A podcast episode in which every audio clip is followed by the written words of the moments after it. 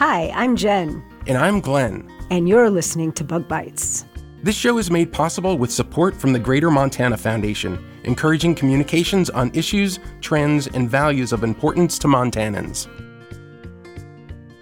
You've heard the saying, taking one for the team, describing when someone willingly undertakes an unpleasant task or makes a personal sacrifice for the collective benefit of others.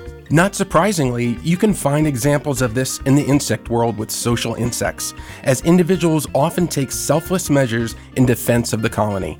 But an international team of researchers at the Academy of Sciences of the Czech Republic found a species of termite that takes the act of self sacrifice to the extreme. Members of a colony of social insects like honeybees, ants, or termites work together to ensure the health of the colony. Each individual has a specific task, such as searching for food, feeding the young, tending to the queen, or defending the colony. In the case of the termites the researchers studied, the role of some colony members changed as they became older. Aging termites developed pouches on their abdomens filled with a blue liquid. When under attack, the elder termites join the colony's soldiers in defense of their home.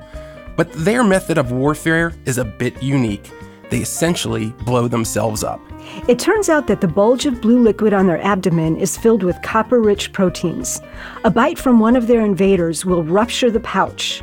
When mixed with chemicals stored in the termite's salivary glands, it becomes a highly toxic compound that explodes onto their enemies. And while this reaction kills the termite, the chemicals it produces stick to their enemies, corroding their bodies. Which brings us to another saying if you're going to go out, you might as well go out with a bang. Bug Bites is made possible by the Missoula Butterfly House and Insectarium and produced in association with Montana Public Radio.